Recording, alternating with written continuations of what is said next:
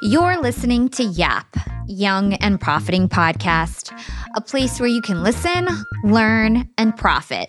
Welcome to the show. I'm your host, Hala Taha, and on Young and Profiting Podcast, we investigate a new topic each week and interview some of the brightest minds in the world. My goal is to turn their wisdom into actionable advice that you can use in your everyday life, no matter your age, profession, or industry.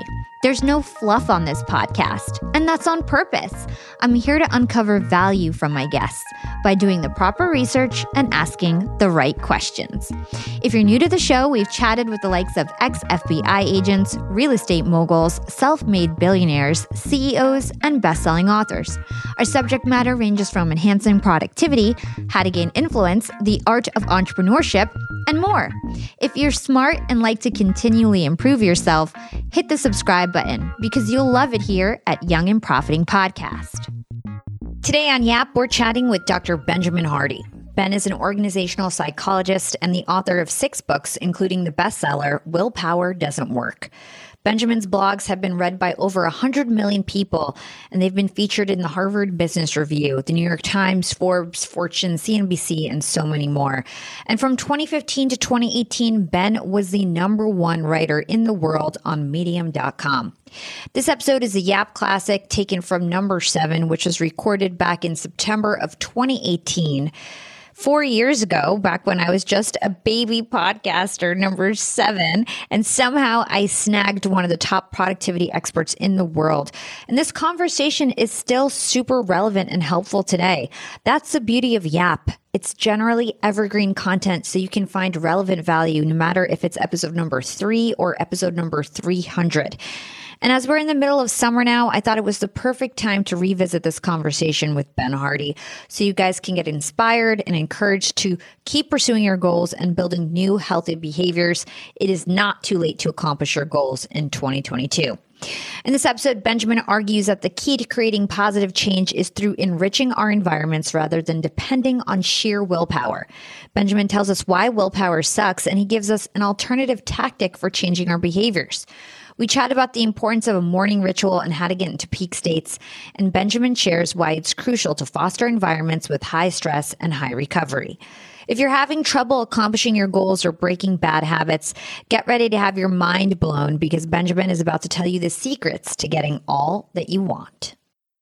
So, why did you become interested in helping people achieve their goals, and, and what motivated you to write your book, Willpower Doesn't Work? So, the reason I got motivated to write this book is because I've studied psychology for a long time. I've studied self improvement. I love it all. And basically, I thought that a lot of the things that were being written were a little overly simplified. Like, you know, I'm a huge believer in obviously having a positive attitude, having positive thoughts, and things like that. But my experience being a foster parent and even studying psychology and even my own experience kind of made me really think a little bit more, like from a first principles perspective, like where does the positive mindset come from? You know, for most people, it's not instinctive it has to be trained. Like so for myself when we were foster parents and we've recently adopted these kids we've had them for going on four years but they came from a really bad environment. They didn't have access to a lot of opportunity and their parents were very neglectful and on drugs. And so you know when we get these kids and we put them in our environment they all of a sudden have to adapt to something totally different. You know there's these two pretty highly educated people in a pretty affluent neighborhood who are super invested in them and who are giving them energy and attention, giving them good food, like wanting to get them extracurricular activities. Like all of a sudden, you know, like you could imagine that I can't actually totally comprehend what that shift would be like for them, but I know what it was like for me because we had never been parents before.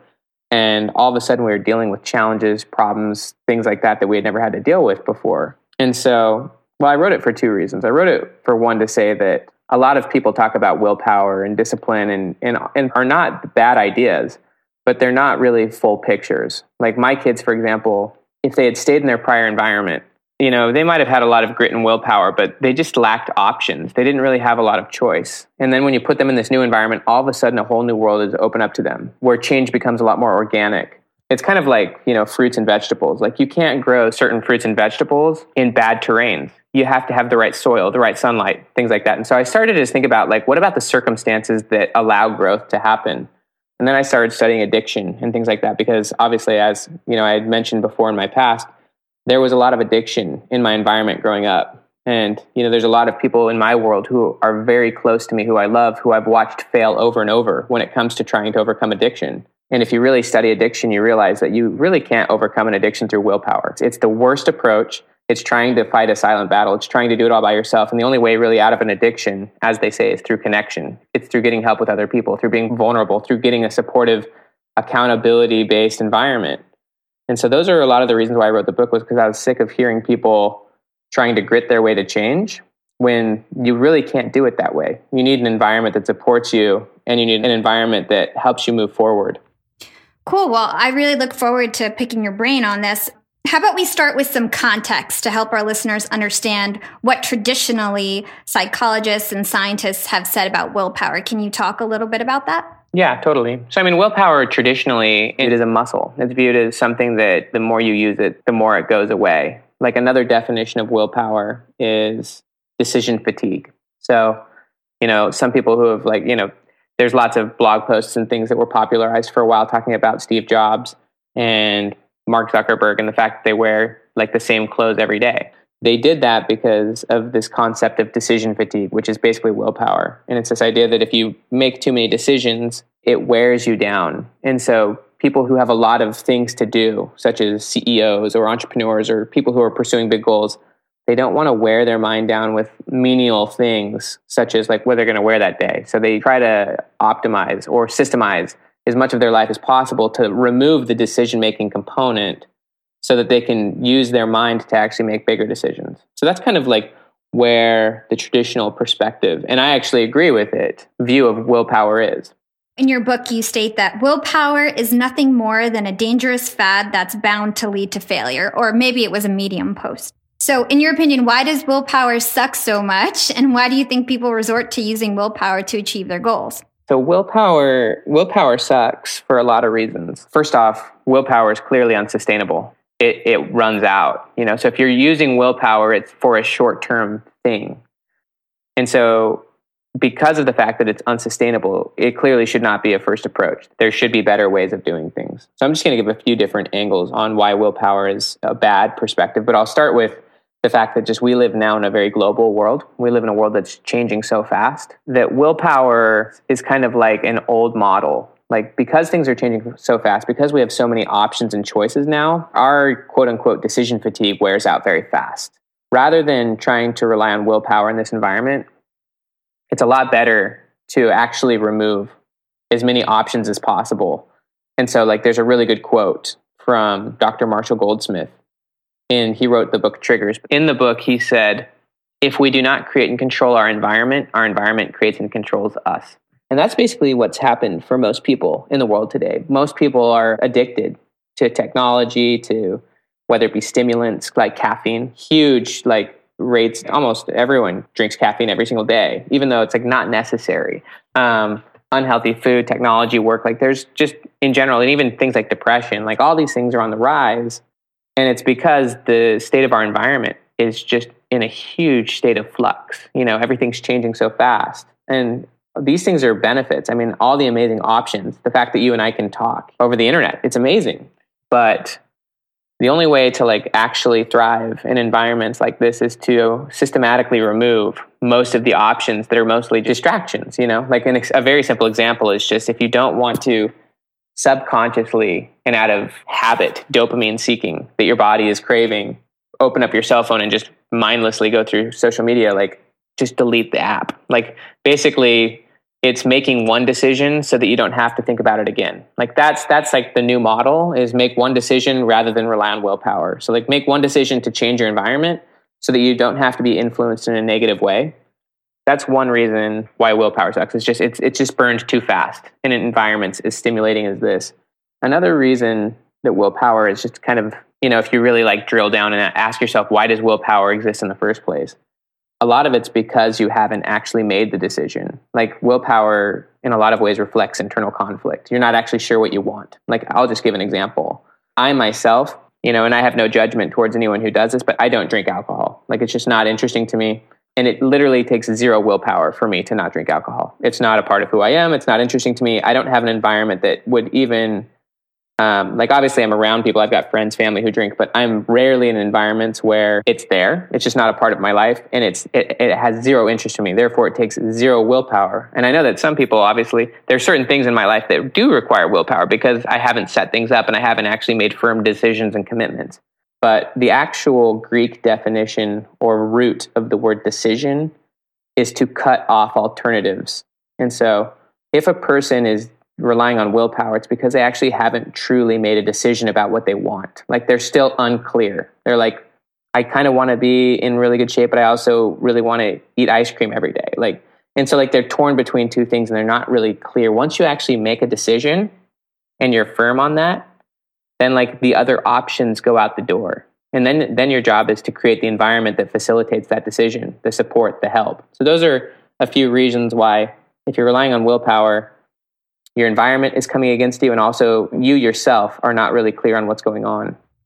So, if willpower doesn't work at all, what does work, and, and what, what do we need to do to bypass the need for willpower and truly commit to something? Yeah, absolutely. I would say there's there's two core things. You have to make decisions, and you have to create environments that facilitate those decisions. So, like as Marshall Goldsmith said, he said, you know, if you do not create and control your environment, then it will create and control you. So the first step, you know, is changing what's coming in. Zig Ziglar, who's a famous pop psychologist in a lot of ways, motivational speaker, he said your input shapes your outlook and your outlook shapes your output. Basically, what he's saying is, is your input, the things that are coming in, the information you're consuming, the books you're reading, the people you're around, the food you're eating, the music you're listening to, all those inputs coming in are influencing your outlook on the world and your behavior. and your outlook determines your behavior and your outputs. And so I think that a really key, just initial step for people is mindfulness. Mindfulness is really an awareness of what's going on around you and how it impacts you. So, like, being mindful of the fact that you're being influenced by things, by the stuff in your newsfeed, by the people around you, by your upbringing. You're being influenced. And so then you have to ask yourself, like, is this really influencing me in the way that I want to? Am I becoming the person I want to be? Am I behaving?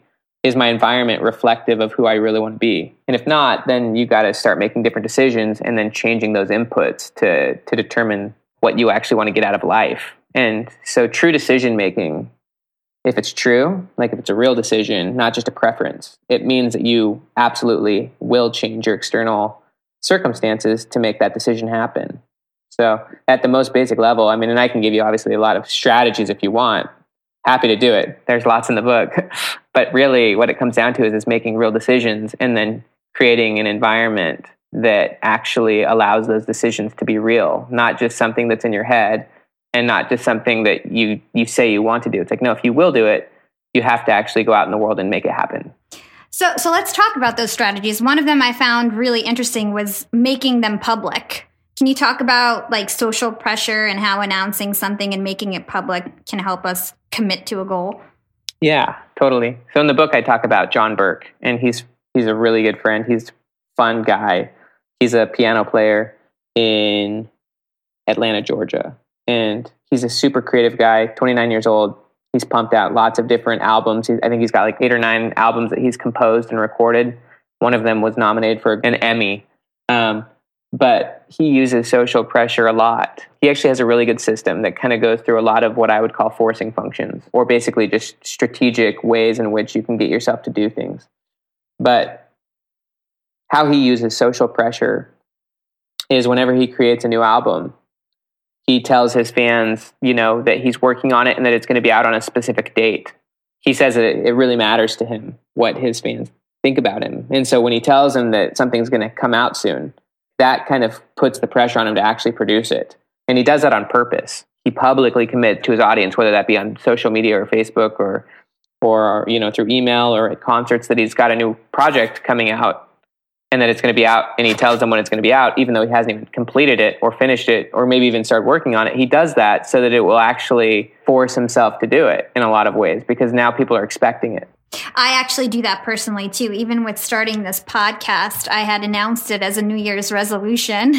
Purpose, like I didn't even start yet, but just purposely to to make sure that I had the fire under me to to get it done. Yeah, the quote that is really good is just pressure can bust pipes or can make a diamond, you know. But I, in my opinion, creating a little bit of social pressure just to get yourself to do what you really want to do internally anyways, why wouldn't you do it? You know, I mean, it's something that you already want to do. So why not just add a little bit of motivational fire? Hold tight, everyone. Let's take a quick break and hear from our sponsors. What's up, Yap Fam? Being an entrepreneur and working remotely definitely has its perks. And I know a lot of you listening in are in the same boat as me. But do you really take advantage of being able to work from anywhere? I know I typically don't, but thankfully, this past holiday, I finally decided to make use of my work flexibility for the first time ever. My boyfriend and I decided to pack up and leave to the West Coast to spend an entire month working from home in the sun. We got a super cute bungalow in Venice Beach with a fenced backyard. The change in scenery, the fresh air, and the slower pace helped me to inspire some really cool new ideas for my business. And honestly, I'm feeling really refreshed and ready to rock in 2024.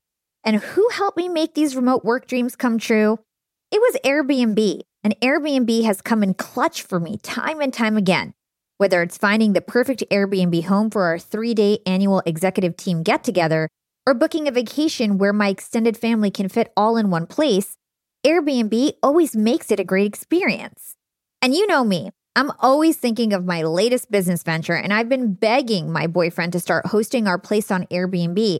And finally, we're going to start. So many of my successful friends host on Airbnb, and it's such an amazing way to generate passive income. So, to start, we have a plan to start spending more time in Miami, and we'll be hosting our place to earn some extra money when we're back on the East Coast. 2024 goals, and I'll keep you updated. A lot of people don't realize that they might have an Airbnb right under their own noses. I was pretty surprised myself. You can Airbnb your place or spare room even if you're out of town for just a few days or weeks. You could do what I did and work remotely somewhere else and Airbnb your place to fund your trip. Your home might be worth more than you think. Find out how much at airbnb.com slash host. That's airbnb.com slash host to find out how much your home is worth. Young and profiters, it's never been a better time to be an entrepreneur. With inspiration at our fingertips and powerful tools at our disposal, the possibilities are endless. And when it comes to tools that can truly make your business grow, there's one name that always stands out Shopify.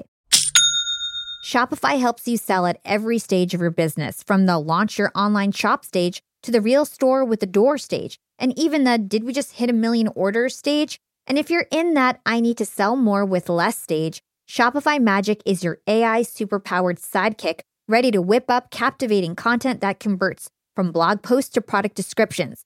Not to mention, Shopify also is the home of the best converting checkouts in the game, 36% better than other leading commerce platforms. Shopify turns browsers into buyers. It's no wonder Shopify powers 10% of all e commerce in the US. And you can sell whatever, whenever with Shopify. Push pleated pants with Shopify's in person POS system or monetize mindful meditation. I sell my LinkedIn Secrets Masterclass through Shopify, and they've made my life a breeze. It took a couple days to set up my store, and I just get to focus on what I do best creating great content and marketing my product. So don't stress if you're new to this commerce thing. Shopify's extensive help resources are there to support your success every step of the way. And remember, whatever your stage, businesses that grow, grow with Shopify. Sign up for a $1 per month trial period at shopify.com slash profiting, and that's all lowercase. Again, go to shopify.com slash profiting to start growing your business today. You can sign up for a $1 per month trial period at shopify.com slash profiting. And how about investing upfront and the importance of investing in your goals? Yeah, this is a huge one. This is like one of, in my opinion, this brings the two worlds together as far as making decisions and changing your environment. Because investing financially into your goals, it changes your psychology. Like when you become invested in something, you have ownership over it. And when you have ownership over something, you become very committed to it. That's a concept called sunk cost bias. And a lot of people look at it from the negative. They say, you know, if you're too invested in something, you're going to stay committed to it long after. You should. But for someone who has a hard time committing in general or who, you know, has a hard time making decisions in the first place, starting to invest your money into something let's just say it's a podcast, you know, like buying a microphone or, you know, getting some form of mentoring or joining a gym and getting a personal trainer, like actually paying money and investing, it in a lot of ways solidifies the decision. And I, I spent a lot of time studying this in my PhD research. I studied entrepreneurs and wannabe entrepreneurs, and I wanted to know the difference. And I interviewed a ton of them. You know, and these are people, the wannabes, for example, these are people who said they really wanted to be entrepreneurs, but they didn't define themselves as one. They didn't see themselves truly as an entrepreneur. Their identity hadn't gone through a shift. They were like, that's something I want to be, but that's not what I am. They were still an outsider of what they wanted to be. Whereas, you know, actual people who are entrepreneurs, they saw that as their identity. And I asked, well, how did you make that shift? What was that transition?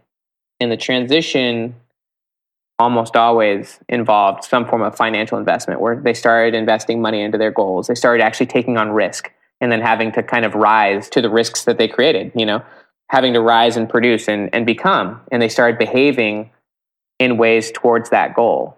And when you start behaving towards a goal, your identity starts to change because your personality and your, your identity, they follow your behavior. So when you start behaving in a certain way, you start to see yourself differently. That idea is called self signaling in psychology. But basically, if you start acting in a different way, you're going to start to see yourself in a different way.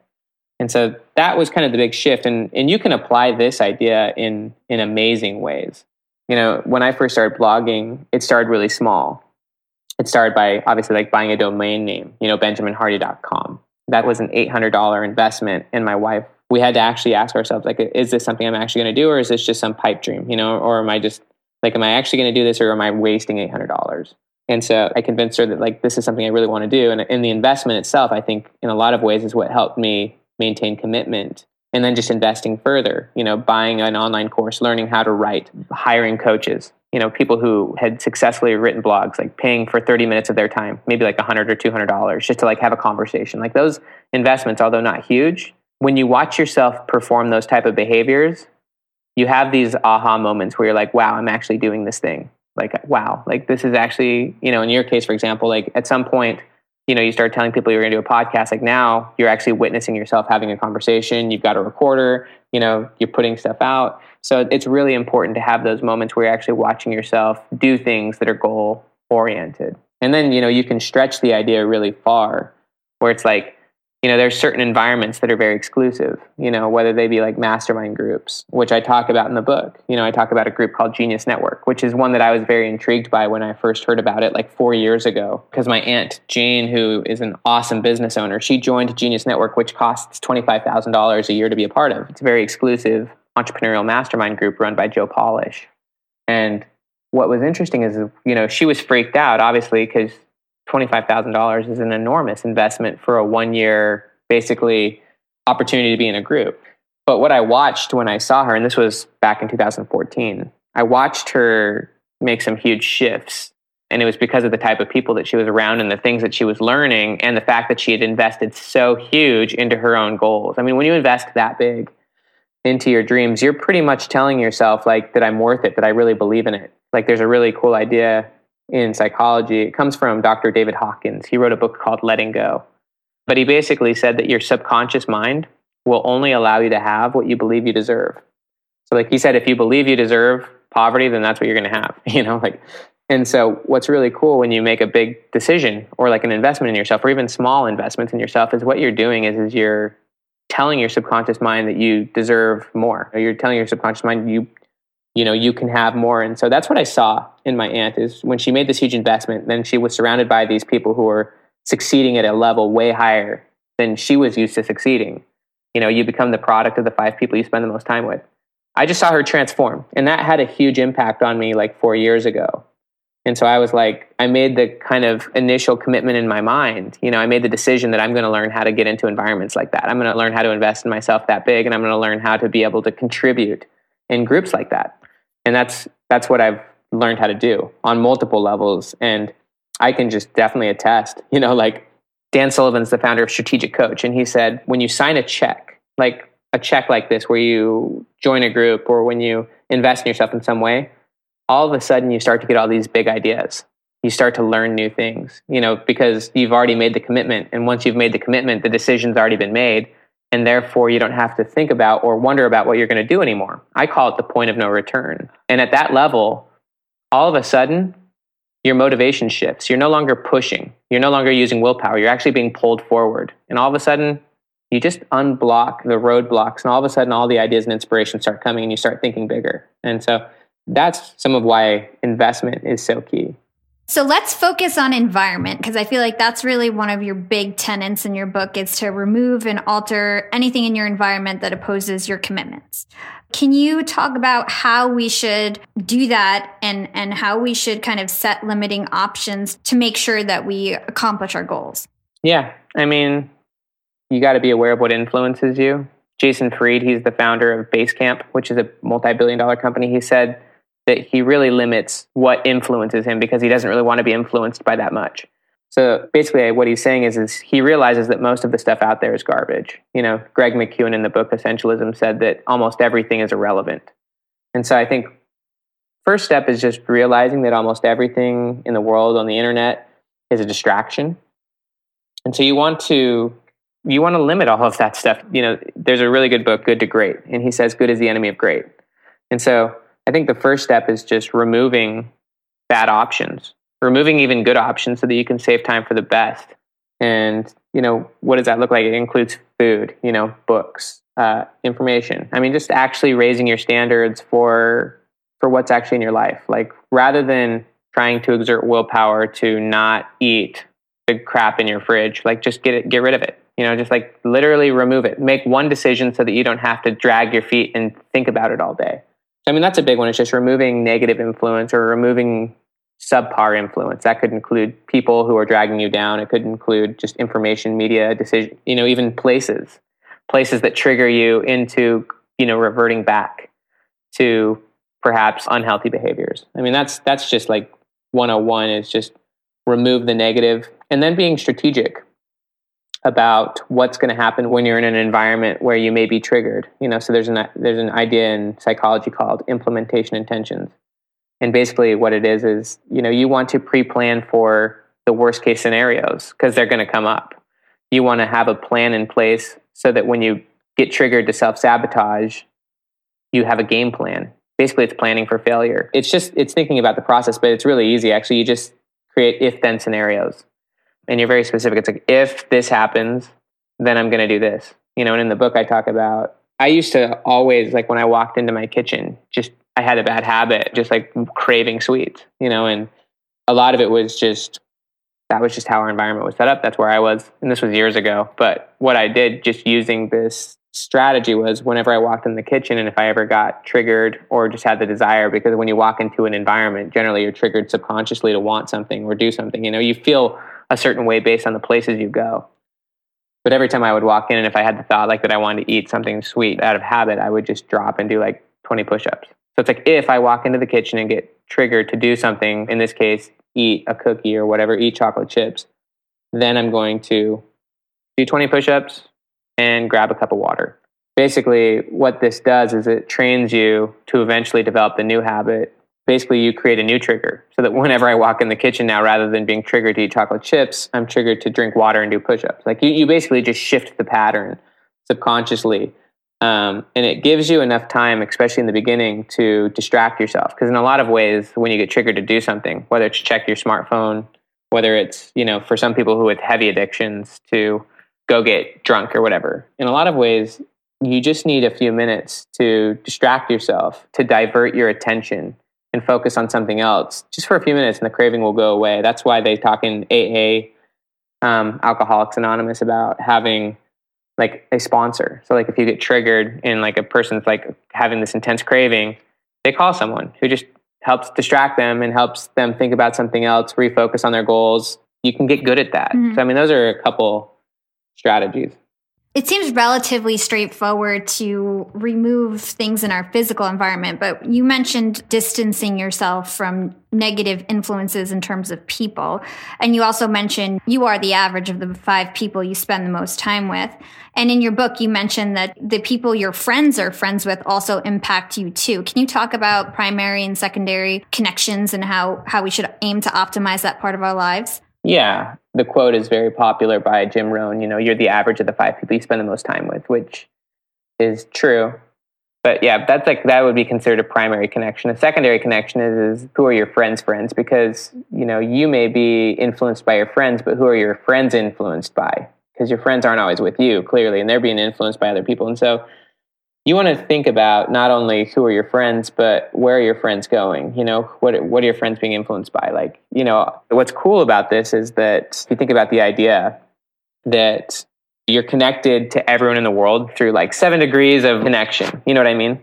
Um, but if you think about it, like there's certain people in your world who are connected to people who maybe you want to be connected to, right? You may really want to get in touch with someone and this is actually really a, a, strategy in business. If you want to get to someone who's really hard to get access to, you know, but they may have friends or someone who's not very hard to get access to. Well, how do you become friends with that person? You know, and obviously that this is like a very strategic approach, but you know, in real simple terms, it's like you want your friends to be powerful and to have a positive impact. And I think generally, you know, there's a quote that basically says like attracts like, but generally if you're around positive people, they're probably around positive people. So, something else I just wanted to touch on is in your book, you mentioned creating environments that have a lot of high stress and high recovery. And can you talk about the difference between the two and why they're important? Yeah, definitely. Um, so, basically, in order to grow, to get good at something, like let's just say in fitness, for example, in order to get stronger, you have to have stress on yourself. You know, to grow a muscle, you have to put a lot of stress on it. But where the actual growth occurs is actually during recovery while you're asleep the same is true with your brain. You know, you, you stress it out through learning or through some, you know, form of tasks, but then you actually need to let it recover. Like without sleep, for example, your brain, it doesn't process memories and things as well. And, and so the idea is just simple is, is that you need to really stress your system and you need to really recover your system.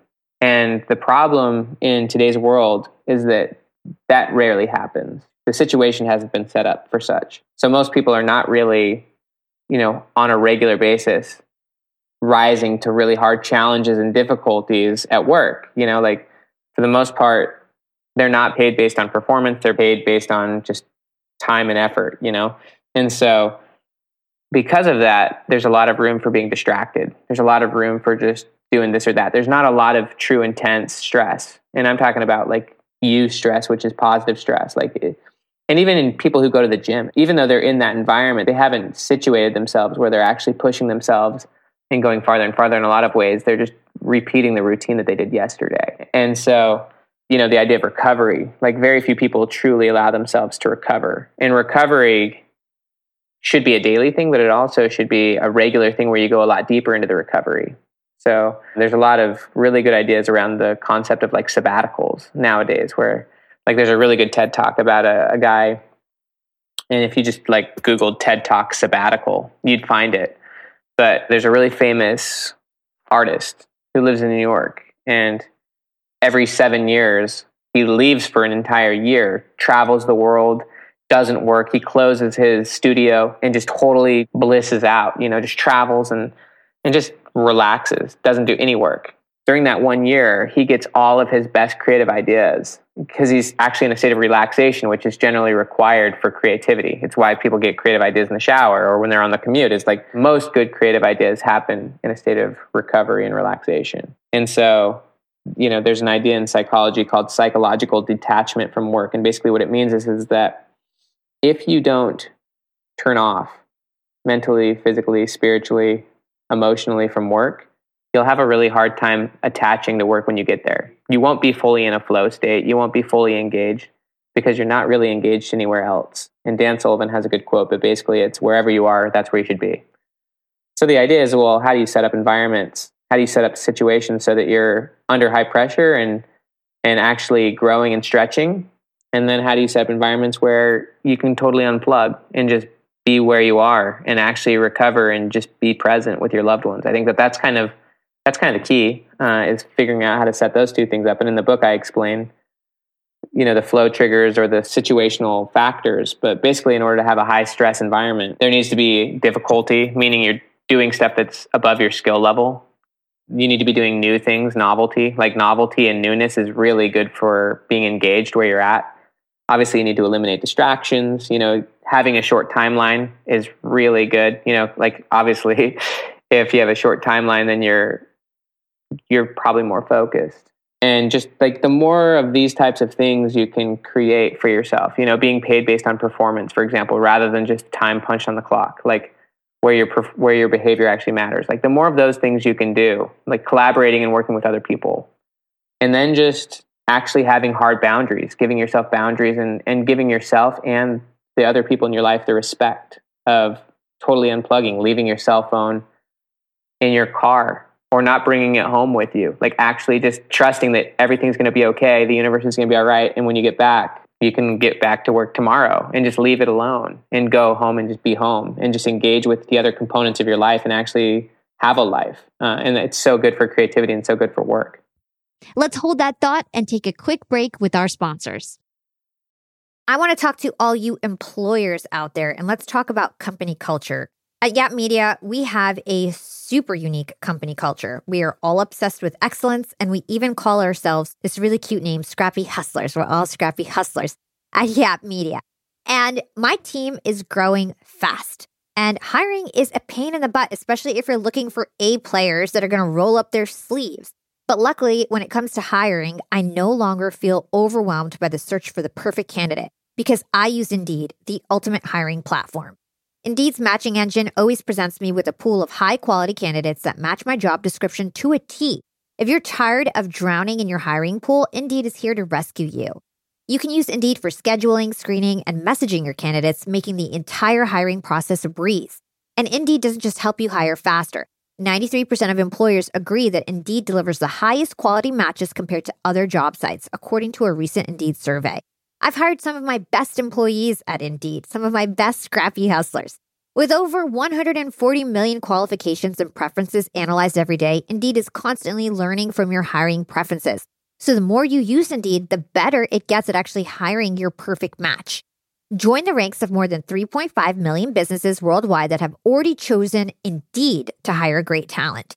And listeners of this show will get a $75 sponsored job credit to get your jobs more visibility at indeed.com slash profiting. Just go to indeed.com slash profiting right now to support our show by saying you heard about Indeed on this podcast. Indeed.com slash profiting. Terms and conditions apply. Need to hire? You need Indeed. Young and profiters, I've got a fun fact for you. Did you know that by 2030, over 85% of the jobs that will exist haven't even been invented yet? And that's why we need to acquire new skills and stay relevant and adaptable. By embracing lifelong learning, we can future proof our careers and our businesses. That's why you've got to check out Economist Education. Economist Education provides online executive education courses tailor made for professionals just like us, crafted by The Economist's own editors and special experts.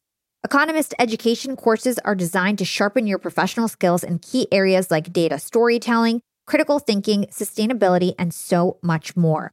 I highly recommend checking out the Economist Education course, Business Writing and Storytelling. It's packed with valuable practical advice on how to inform and persuade through writing reports, social media, presentations, and beyond. The best part these courses are online, flexible, and self paced, lasting anywhere from two to six weeks. You're guided by expert tutors. You'll dive into a mix of videos, podcasts, texts, quizzes, and weekly assignments. Plus, you'll get a three month digital subscription to The Economist to support your learning journey. Economist Education provides access to online forums where you can network with peers around the globe. In a world where knowledge is power, Economist Education empowers you to lead the way.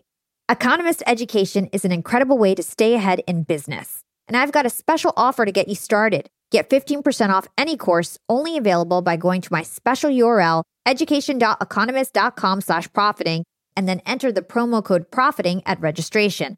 This offer ends on March 31st, so don't wait. For 15% off, go now to education.economist.com slash profiting and use code profiting. Again, this ends on March 31st. If you want 15% off, you've got to go to education.economist.com slash profiting and use promo code profiting at registration.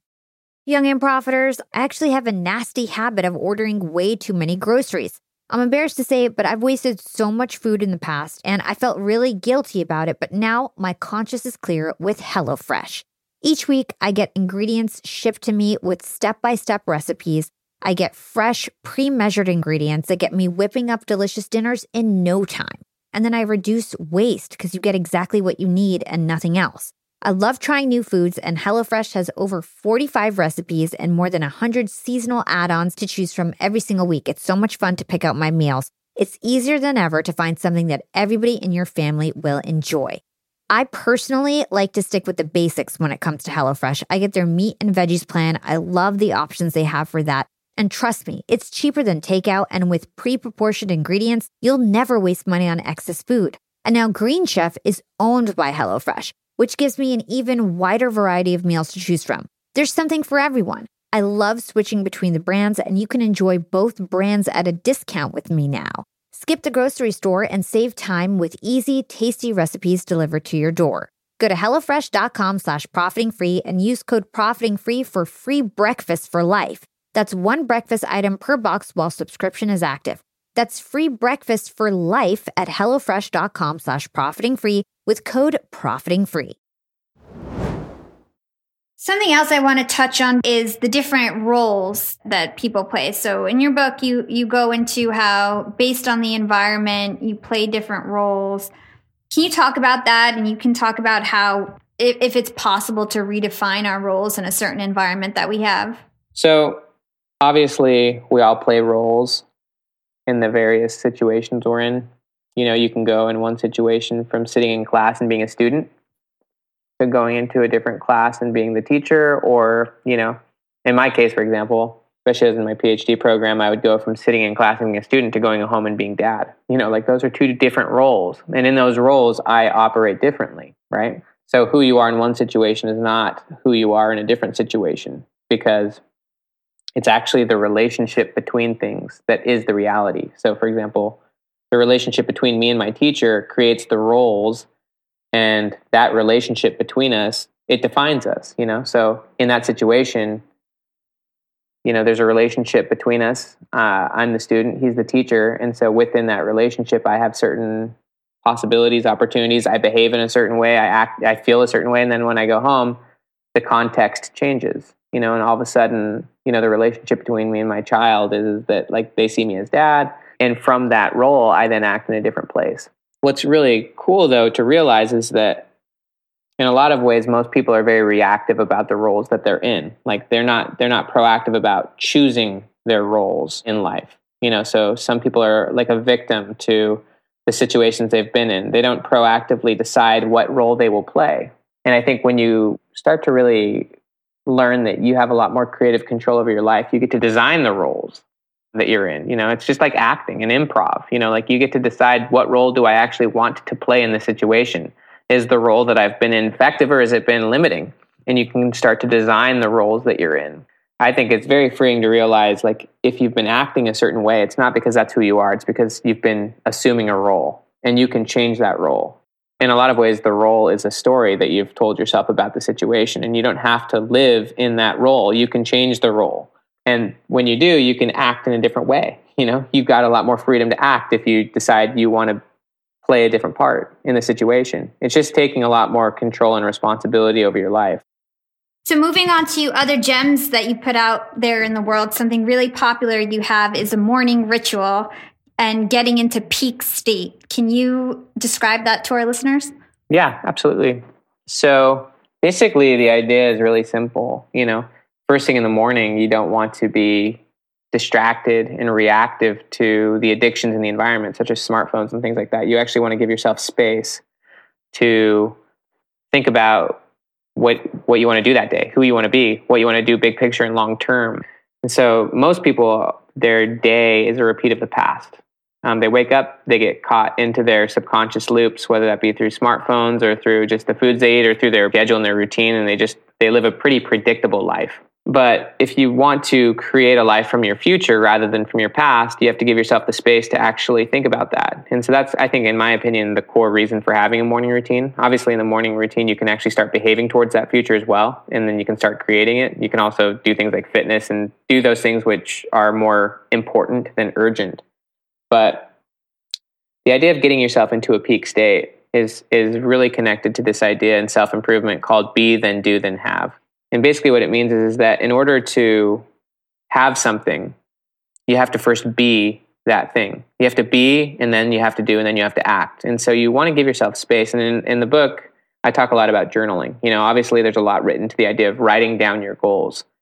But writing down your goals and visualizing them has to also include really truly experiencing the emotion of what it would be like and feel like to have achieved those goals. Like that's that's what true being feels like. You actually want to assume there's a really good quote from i, I forget his last name neville something uh, and that might even be his last name but he said assume the feeling of your wish fulfilled. Basically you know you want to ponder meditate write about what you're trying to accomplish and you want to feel feel gratitude, feel powerful emotions about what what it would actually be like to have that and then believe it. And what's cool is is that your brain, you know, doesn't actually know the difference between true experience versus visualized and emotional imagination. Albert Einstein said that imagination is more important than knowledge. It's far more powerful than knowledge, and it can stimulate your brain the same way. And so when you give yourself space in the morning to write about your goals, you know, and you can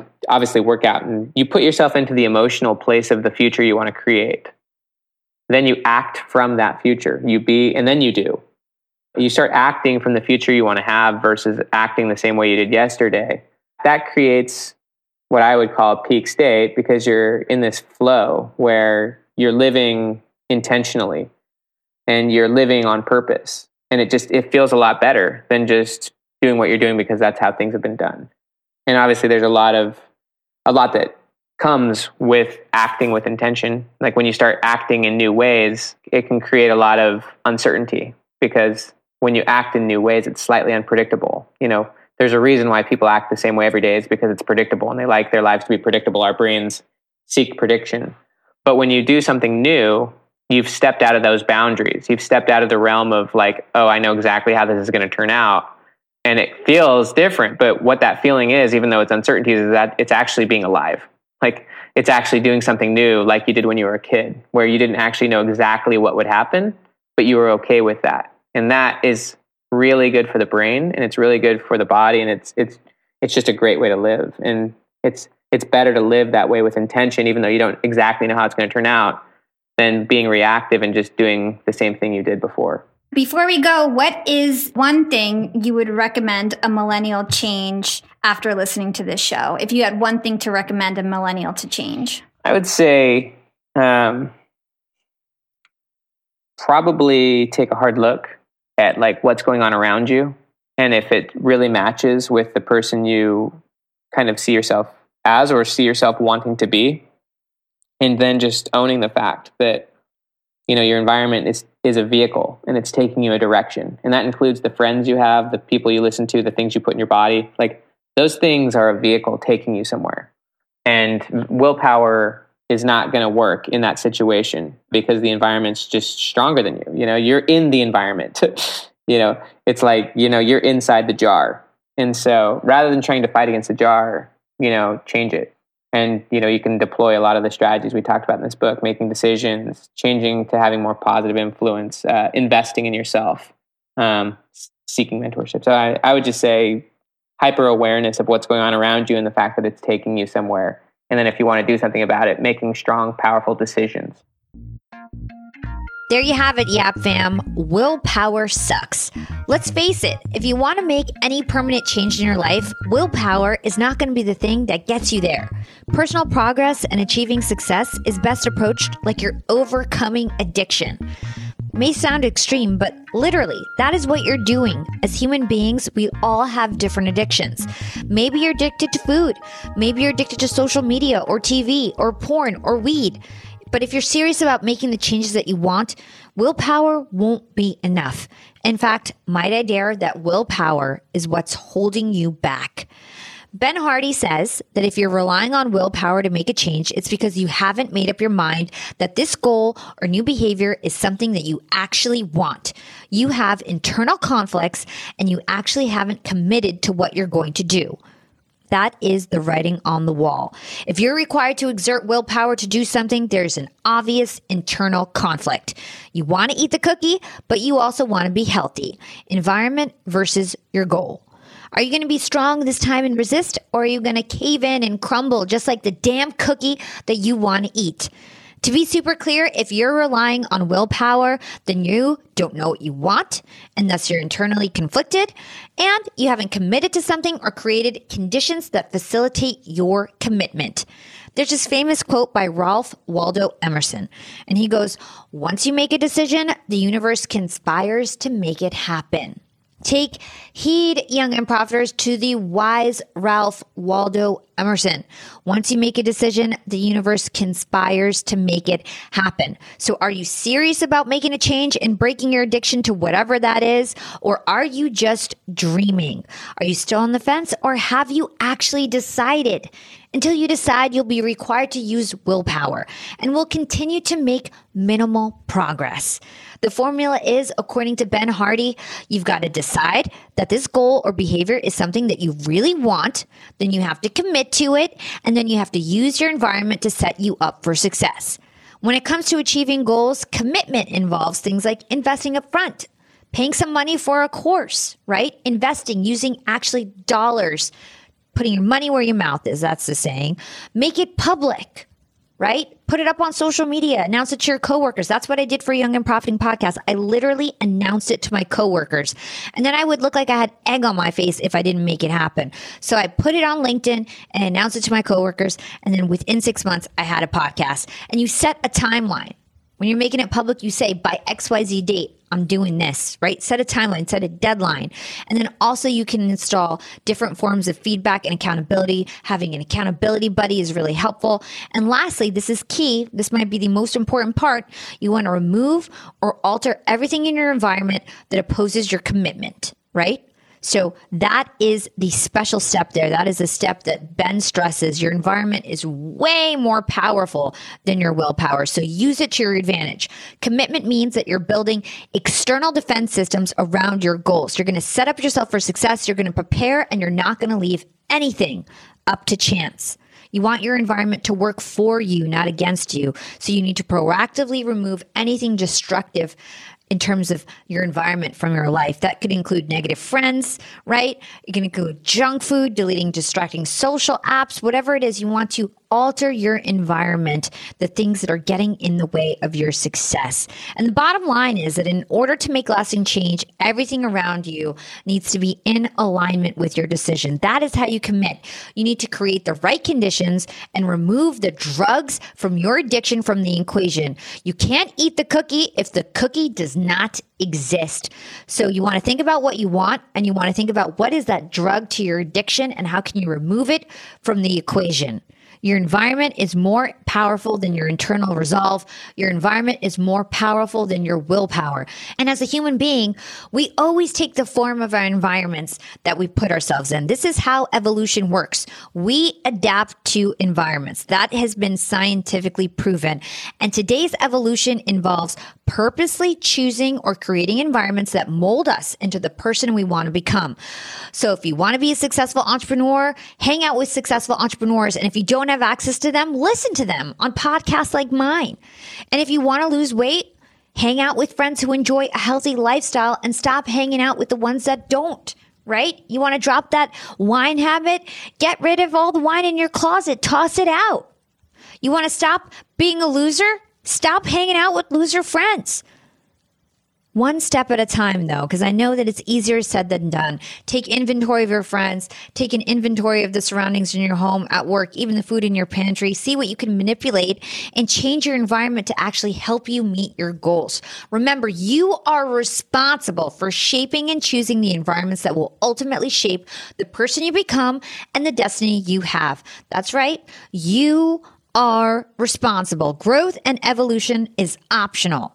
Too many people pass up growing up and taking responsibility for their lives. They take up excuses instead, but you can take control. Really, I mean it. And not by exerting willpower, but by changing your environment. Let me know how it goes, young and profiters. And if you're going public with that goal, I want to hear about it. First of all, you can text me directly. Text YAP to 28046 to join our text community. And I would love to hear what your addiction is and how you're going to break it and how you're going to remove your drug from your environment. Tell me all about it. You can also tag me on social media. I'm on Instagram at Yap with Hala. I'm on LinkedIn. You can search for my name. It's Hala Taha. I'm also on YouTube now. Our YouTube is on fire. If you want to watch these podcasts, you can go subscribe on YouTube. And lastly, if you want to thank the Yap team for all that we do here, you know, we pour our blood, sweat, and tears to make the most incredible episodes for you. I mean, who goes off and does a recap for you after the interview? Nobody does that because nobody cares as much as Young and Profiting Podcast. I promise you. If you want to thank us, drop us a five star review on your favorite podcast platform. Apple Podcasts mean the most. In fact, I love Apple Podcast reviews so much. I check them every day. I'm going to go pull up right now on the spot some reviews and shout out some of my favorite reviews that I've gotten this week. And kudos to everyone who took the time to drop us a five star review. And the first one is from Daniel P., hailing from the United States of America. And he says, Amazing education podcast. I've been following Hala on social media for years, and it's amazing to see her grow in her career. YAP is a great podcast for young people to be exposed to new topics, professions, and industries. I like the question Hala asks and her interaction with the guests. Wow, Daniel, thank you so much for taking the time to drop us this awesome review. The next review is all the way out from India and it's from Emmett Stora. And he says contents shared are quite incredible, full of high impact and motivation. There's quality conversations and they're great and insightful. There's lots of learnings and knowledge that can be gathered here. Brilliant. I wish you huge success ahead. Hala. Stars, fire emoji, and lots of different emojis. Thank you so much for your amazing review. And one more. I'm going to read one more. This one is from Engaging from Apple Podcasts in the US. And obviously, this is not his real name. So when you guys drop a review, do leave your full name. I mean, that's super helpful because then I can actually shout you out because some of these user IDs on Apple are super weird. So this one says engaging. I had the chance to tap into your latest podcast with Josh Peck, and I wanted to share that I thought it was awesome. You had great questions and seemed to be really prepped for him to share insightful and relatable context with your audience. Keep up the great work. Thank you. I loved that episode with Josh Peck. He's the former Nickelodeon star. He was on Drake and Josh. And man, my team was so excited about that interview. They were like fangirling super hard. I'm like a little bit of an older millennial, I guess. So like I didn't know him as well as they did, but they were so pumped. And so many of my listeners loved that episode. I just didn't really watch Nickelodeon when I was a kid. So if you want to check that out, Josh Peck recently came on just a few weeks ago. So I'm going to just read another one. And why not? Because you guys are listening this long. You obviously think this is interesting. And so I'm going to read another one. And this one is from Mike Forward from the United States. And he says, professional and patient. I love the podcast with Ed Mylett. Hala is prepared, patient, and respectful. She really gets fun out of her guests and really appreciates their talent and abilities. I look forward to future podcasts. Well, thank you so much, Mike, for taking the time to drop us a review. And I'm going to ask one more time. If you listened all the way to the end of the show, you obviously were motivated. You obviously were inspired. You obviously found value. And if you want to thank us, the best way to do that is to drop us a five star review on Apple Podcasts. All right. So thanks again for listening to another incredible episode of Young and Profiting Podcast. Again, if you can, drop us a five star review on your favorite podcast platform. And thanks to my awesome and incredible young and profiting team. We have superstars here at Yap Media. Thank you for all that you do. This is your host, Hala Taha, signing off.